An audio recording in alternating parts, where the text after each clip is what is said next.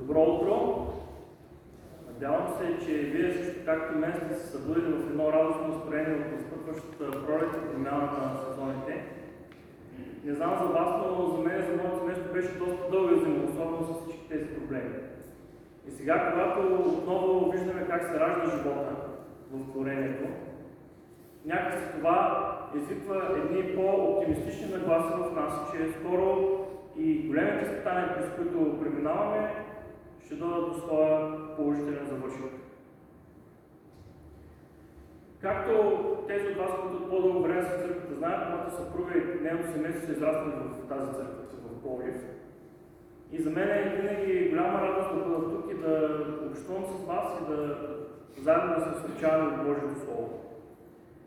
Не само това, но и много харесвам края, Пловдивския край, Хасковския край, съм Хасково. Преди една седмица с група приятели бяхме в Брезовския край. Село Свежен, Брезово, Средна гора. И освен красивата гледка, на която се наслаждавахме, чистия въздух, с който пълнихме дърговете си, имаше страшно много забележителности, на които се наслаждавахме. Забележителности дело на човешка ръка. Имаше различни мегалити, антични мегалити, които вероятно са останали от времето на траките.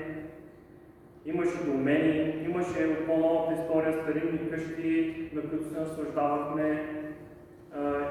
Но най-силно впечатление, когато се разхождахме Средна гора, ме направи един път.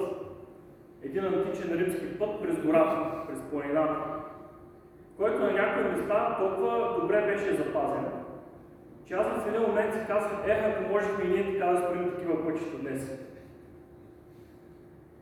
После обаче, докато се разхождахме, започнах да размишлявам за хората, които са вървяли по този път, за различните съдби, които са били водещи в различни епохи на нашата история. Представях си как римски войници са марширували от южна към северна България, от една крепост в друга. Представях си как други се връщат от битка и са благодарени на съдбата за това, че са били пощадени този път. Представях си как различни пастири от, от различни времена, от различни епохи са привеждали старото си през тези пътища, през тези гори. Представих си как наши възрожденци са минавали дори по този път, вероятно дори самият Василевски е бродил и, и е вървял по този път. Постепенно обаче, мислите ми се насочиха към приходността на този свят. Защото отвъд всичко това, отвъд всички тези е, мисли, които така изникнаха в ума ми, докато се разхождах с тези гори и, и вървях по този древен античен път, аз си дадох сметка, че хората, които са строили този път и които са вървяли по този път през вековете, вече няма.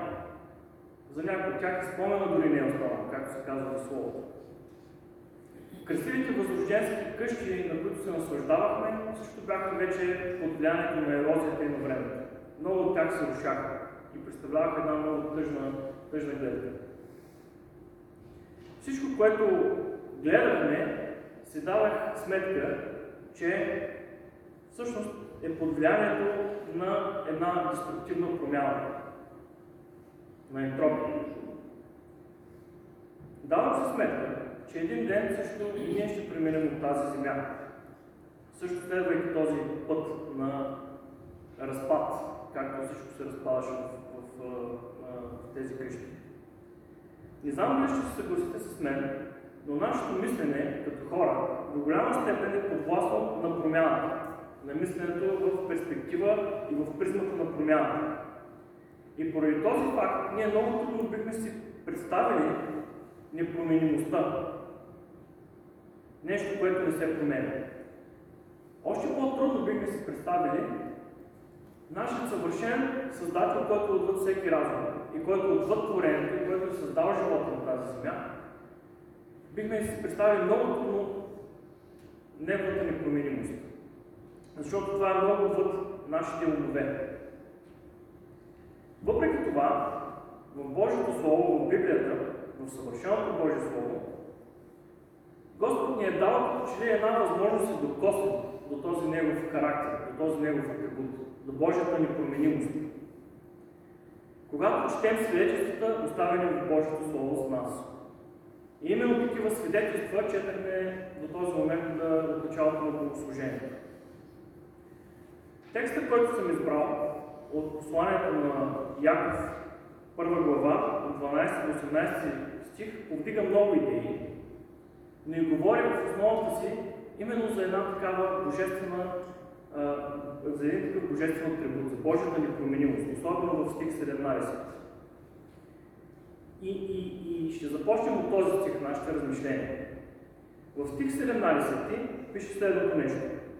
Всяко дадено добро и всеки съвършен дар е отгоре и слиза от отца на светлените, по когото няма изменение или сянка от промяна.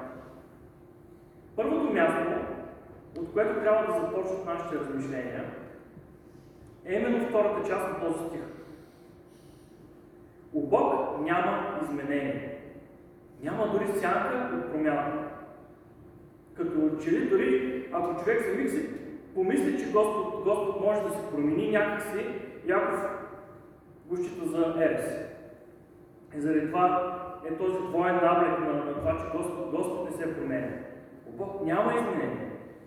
Няма дори сянка от промяна, едно засилване и подчертаване на този атрибут, който виждаме тук, с който Яков присъпове. В основата на Божията непроменимост стои Неговата същност. Той е Бог, Той винаги е бил Бог и винаги ще бъде Бог. Неговото естество не подлежи на никаква промяна. Ако Бог по някаква причина подлежеше на промяна или на развитие, то той не би бил съвършен, и следователно не би бил Бог. Но именно защото Бог е Бог, той не може да се променя.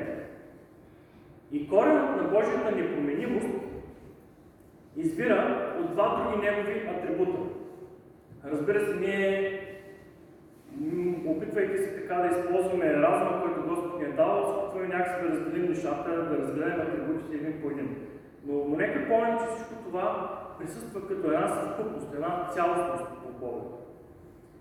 Божията непроменимост, това, че Бог не се променя, избира от два други негови атрибута, за които четем в Словото. Неговата вечност и това, което богословите наричат неговата самобитност, или това означава самосъществуване. Когато говорим за самобитността на Бога или за неговото самосъществуване, това означава, че той е само достатъчен и няма причина за неговото съществуване извън самият него.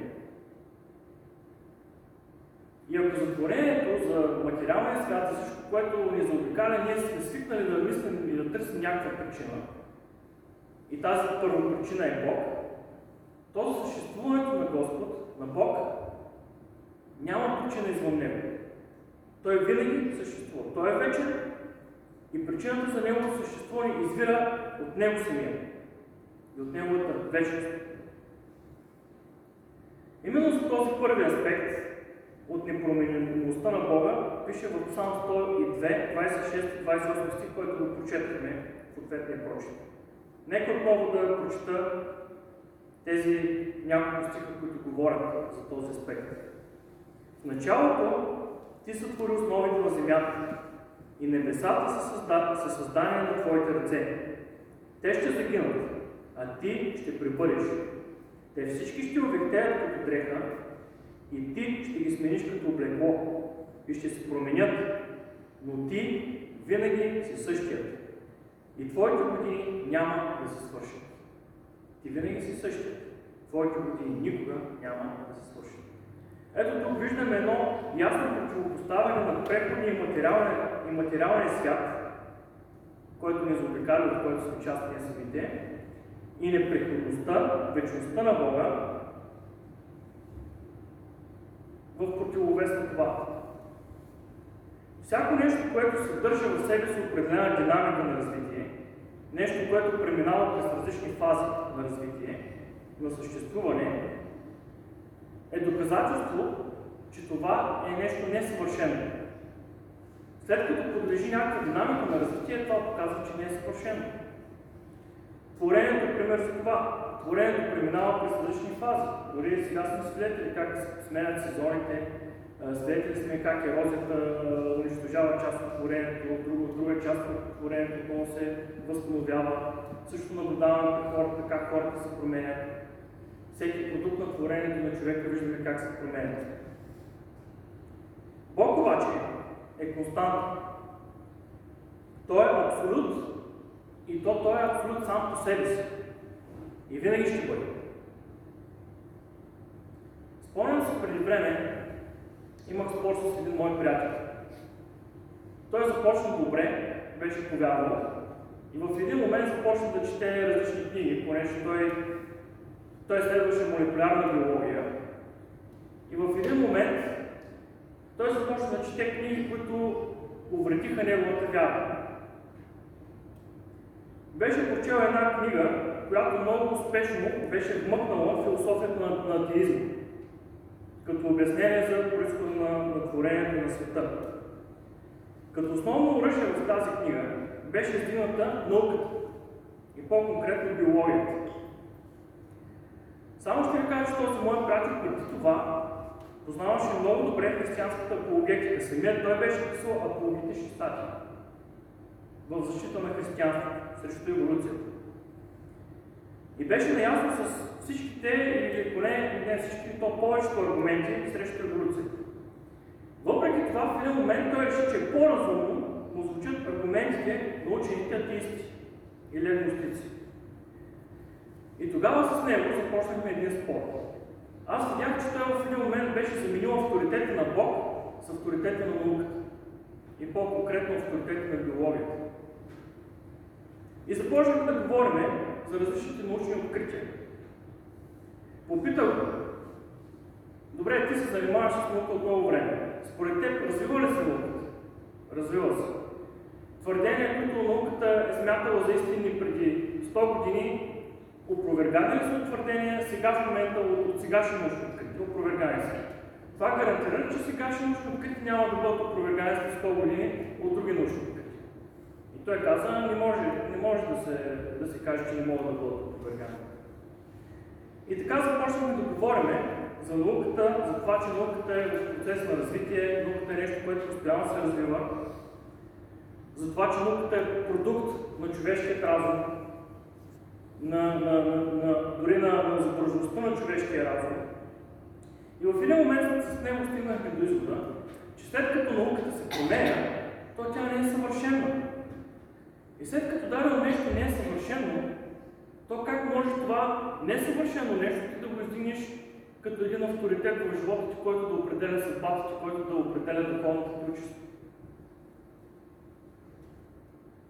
И ако науката се развива и променя, и не е съвършена, това е показателно, че ние не трябва да залагаме душите си на това, което ние смятаме за вярно и за доказано от науката. Все пак да подчертая, науката е нещо добро. Тя е продукт на, на човешкият разум. Аз вярвам, че Господ е водил различни хора и учени да развиват тази наука. Особено медицината в момента толкова е напреднала благодарение на науката, на принципите на науката. Но науката е нещо, което се занимава с материалния свят, с физическия свят. Тя няма право да дава мнение за метафизическия свят, за това, което е отвъд материята. Дори в основата на научните принципи стоят изцяло материални принципи.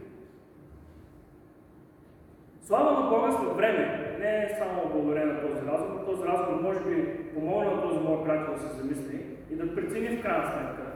Може ли да заложи душата си на науката, но след време Господ така го води този мой приятел, че той прочете други книги, които оборваха много категорично тази книга, която беше той прочел. Беше прочел други литературни творби, които много добре така бяха насочили разума му в правилната посока. Нали? И в един момент Господ го върна при себе си. И той стана още по-яростен защитник и привърженик на Библията, на Боговестието, отколкото беше преди. Но трябваше да мине през този период. И така, всяко нещо, което е продукт на човешкия разум, то не е съвършено. Защото човек не е съвършен. Бог обаче не подлежи на развитие. той не подлежи на промяна, защото той е съвършен. И именно защото е съвършен, може да се очаква, че той винаги ще постъпва съвършено. И това ни води към вторият аспект от Божията непроменимост. А именно, че неговите морални закони са непроменими. Морала, който, на който е носител Бог и който е чрез Божието Слово, той е непроменим заради самото естество на Бога. След като Бог е съвършен само в себе си, то това се отнася и за неговите нравствени качества, които се изявяват в неговия нравствен закон. Бог не се променя в морално отношение и именно за това неговите нравствени закони също са абсолют. Също както Бог е абсолют, така и неговите нравствени закони са абсолют. И нека отново да погледнем към днешния текст. Ще разширим обхвата или обвивката на този текст, който започва. Никой, който се изкушава, да не казва, Бог ме изкушава, защото Бог не се изкушава от зло и Той никого не изкушава. А който се изкушава, се завлича и подлъква от собствената си страст. И тогава страстта зачева и ражда грях. А грехът, като се развие напълно, ражда смърт. Не се заблуждавайте, любезни мои, брати. Всяко дадено добро и всеки съвършен дар е отгоре, излиза от отца на светлените, по когото няма изменение или сянка промяна. Тук в по-пълната картина, в по-пълният контекст, виждаме как Яков категорично отхвърля възможността някой да се оправдава с Бога за собствените си грехове. Нещо повече. Виждаме, че Бог е източник на доброто в нас. Ако има добро в нас, то това добро е защото е вложено в нас от Бога. Първоначално чрез Божия образ, който Той е проектирал в нас. Но и Бог активно изработва добрите дела в нас. С израза Отца на светлините, Яков подчертава още един атрибут, още прибавя един атрибут към тази по-пълна картина. А именно Божията святост. Бог е свят, отделен от греха, от всичко грешно. И след като той не се променя, тази негова святост намира израз в един непроменим нравствен закон. И в Псалм 19, 7-9 стих четем следното нещо. Законът Господен е съвършен, възвръща душата. Изявлението Господне е вярно, дава мъдрост на простия. Повеленията Господни са прави, веселят сърцето.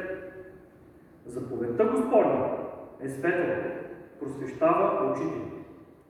Страхът от Господа е чист, пребъдва до века. Отсъжданията Господни са истинни и без изключение справедливи.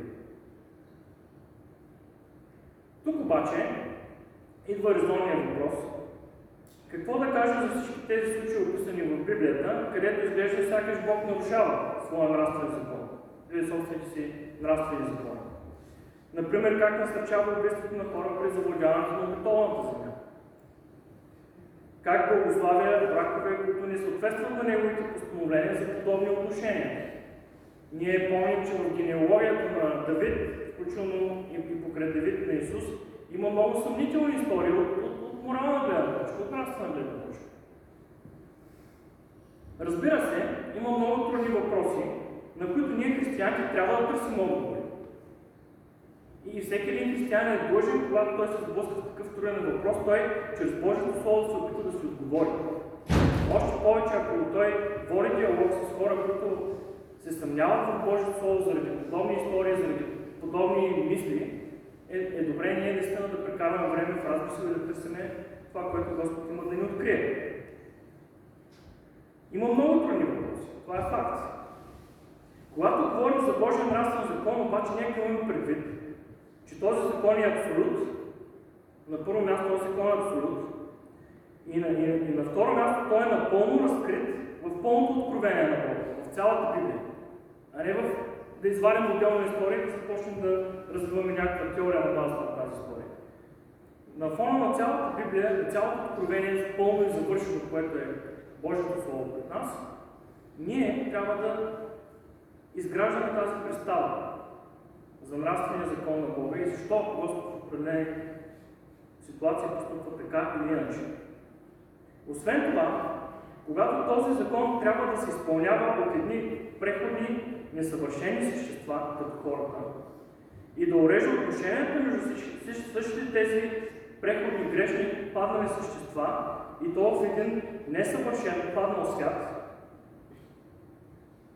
то се досещаме, че няма как тези закони да бъдат изпълнени съвършено от нас. Ние сме подвластни просто на тази немощ. Дори самия апостол Павел признава това в Римляни 7 глава.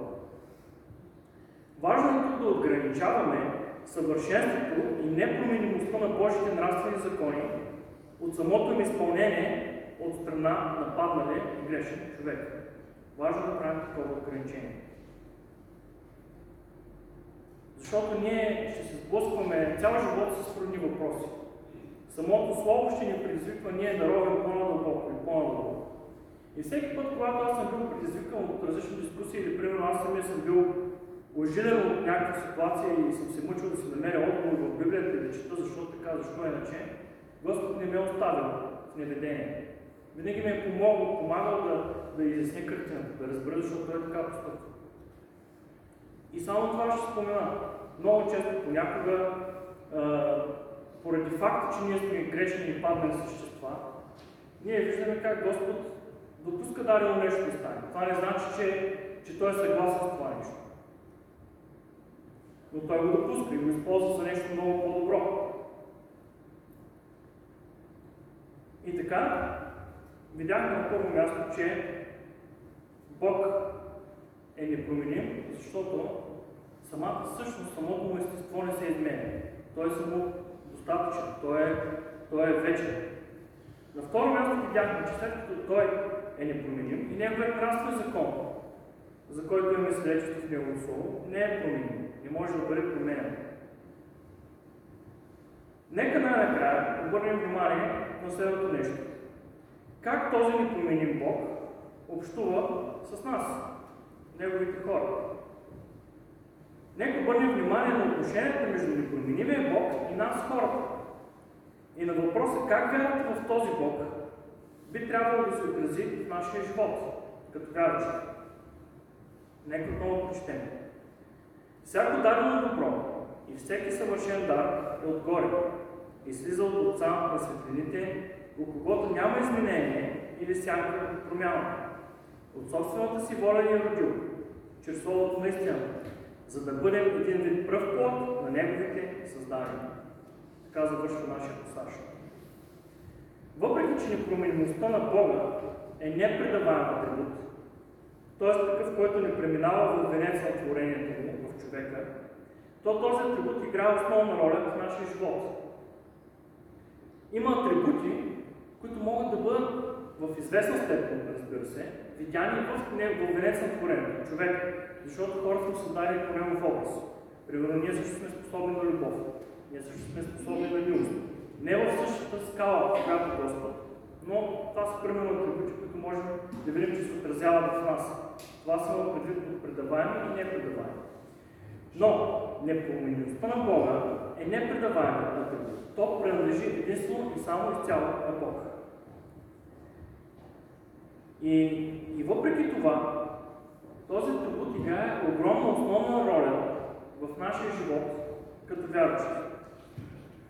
Най-напред фактът, че Бог не се променя, изгражда сигурност в нашия живот. Сигурност. Това въжи обаче за родените от Него, както казва текста.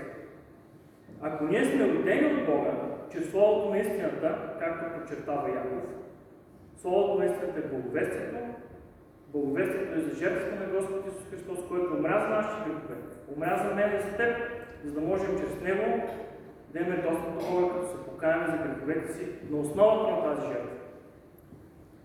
И за тези от нас, които сме приели Господ в живота си, които сме се примирили с Него, които сме, сме се помирили чрез жертвата на Христос, които сме родени от Неговия цвят отново, духовно, ние можем да имаме сигурност в нашия живот. Можем да разчитаме, че Бог винаги ще е добър, любящ, милостив и състрадателен към нас. Неговите обещания ще са винаги валидни и приемането ни от Него, чрез жертвата на Господ Исус Христос, ще е вечно и неизменно. Когато ние сме приети от Бога, на основата на жертвата на Господ Исус Христос, това приемане е вечно.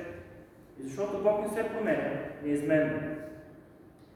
Затова свидетелства апостол Павел в Римляни 11 глава. Няма да чета пълния текст, където той разисква за това как езичните са възгордяли, защото евреите са отвърли Бога. Но там той споменава следното нещо. Защото даровете и призванието от Бога са неотменими. Даровете и призванието, призванието от Бога са неотменими. Тези стихове са по повод, както казах, възгордяването на езичниците спрямо еврейския народ по отношение на спасението, което получаваме в Христос. И сред цялата тази полемика, когато апостол Павел споменава даровете и призванието от Бога са неотменими, това е пряко следствие от непроменимия Божий характер и намерение да изкупи човечеството чрез жертвата на Господ Исус Христос.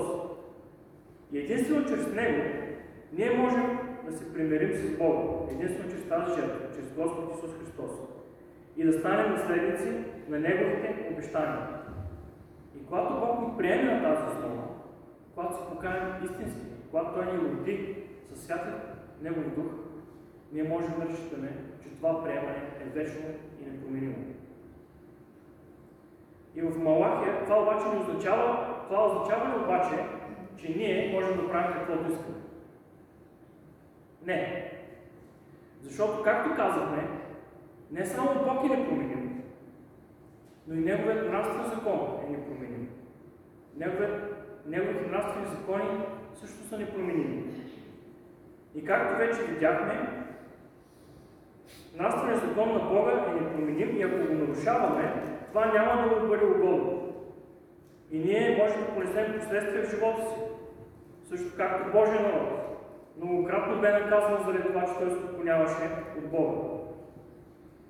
И поради своята неизменна любов обаче, Бог винаги ще ни води към покаяние и оправяне на пътищата. Както прочетахме в началото от Малахия 3 глава 6-7 стих, нека отново да припомня този стих. Защото понеже аз, Господ, не се изменя, затова и вие, Яковови деца, не загинахте. От дните на бащите си, вие се отклонихте от наредните ми и не ги опазихте. Върнете се при мен и аз ще се върна при вас, казва Господ на силите. И така, ние можем да бъдем сигурни, че ако сме родени от Бога, чрез жертвата на Господ Исус Христос, то ние сме станали част от Божието семейство. И това е за винаги. Но ако нарушаваме Божия нравствен закон, това ще навреди на нашите взаимоотношения с Бога и може да бъдем наказани. И то жестоко наказане за това. Но също както един баща може да накаже своето дете, но никога няма да се отрече от него. По този начин се отразява в живота ни Божията непроменимост в Неговия нравствен закон и Неговата непроменимост също. Така че нека бъдем верни на Бога, защото Той винаги е верен към нас. Както апостол Павел пише към Тимотей в второто послание, пише следното нещо. Вярваме на това слово, защото ако сме умрели с Него, Той ще живее с Него. Ако стоим, Той ще царуваме с Него. Ако се отричаме от Него, и Той ще се отрече от нас. Ако сме неверни, Той остава верен, защото не може да се отрече от себе си. Амин. Нека накрая отново ви върна в началото на проповедта. Там споменах за особения пейзаж, на който бях свидетел, когато се разхождах в Средна гора. И въпреки, че този пейзаж носеше уханието на преходността, на разрухата, на ентропията, все пак имаше следи и от един друг непреходен свят. В едно от селата, които, в което бяхме отседнали дори, имаше останки от една църква. По данни на археолозите, именно в тази църква е функционирала една от известните църковни книжовни школи български, Аджарската школа. И въпреки, че от самата църковна сграда бяха останали само шепа камъни, то преписи от Евангелията, които са били правени и извършвани през вековете в тази школа, до ден днешен могат да бъдат видяни. До ден днешен са на разположение на човечеството. Някои от тези преписи са в Париж, някои са в Петербург, но тези, тези преписи са налични. И тези преписи са свидетелство за Божията вярност и неизменност в обещанията, че Неговото Слово няма да се върне празно, че ще дойде ден, когато цялото творение ще се преклони пред своят Творец. Те са свидетелство, че макар и родена в разрухата на този свят, Неговата църква ще продължава да съществува до века, духовно. Защото църквата принадлежи на Бога. И то на Бог, който никога, никога не се променя. Нека Бог да ни благослови и да изгражда именно тази сигурност и покорство в нашите сърца. Амин. Нека да се помолим. Господи Боже наш, ние ти благодарим за Твоята милост, за Твоята любов, за това, че Ти си Бог, който не се променя. За това, че въпреки да сме свидетели на всякакви плачещи се и падащи основи покрай нас, ние имаме една твърда канара, една твърда основа и това си ти самият. Защото си верен, защото не можеш да се отречеш от себе си, защото си ни приел заради Господ Исус Христос. И това приемане е за. И ти благодарим за това, че си ни направил наследници на Твоето непоплатимо царство. Че си ни основал именно тази канара, която е Господ Исус Христос. И че порчите ядове няма да надделят от тази основа, която ти си положил в Твоята църква. Благослови ни, благослови всеки мой брат и сестра тук в Пловдив, в София, в цялата страна, в целия свят, където има наши брати и сестри.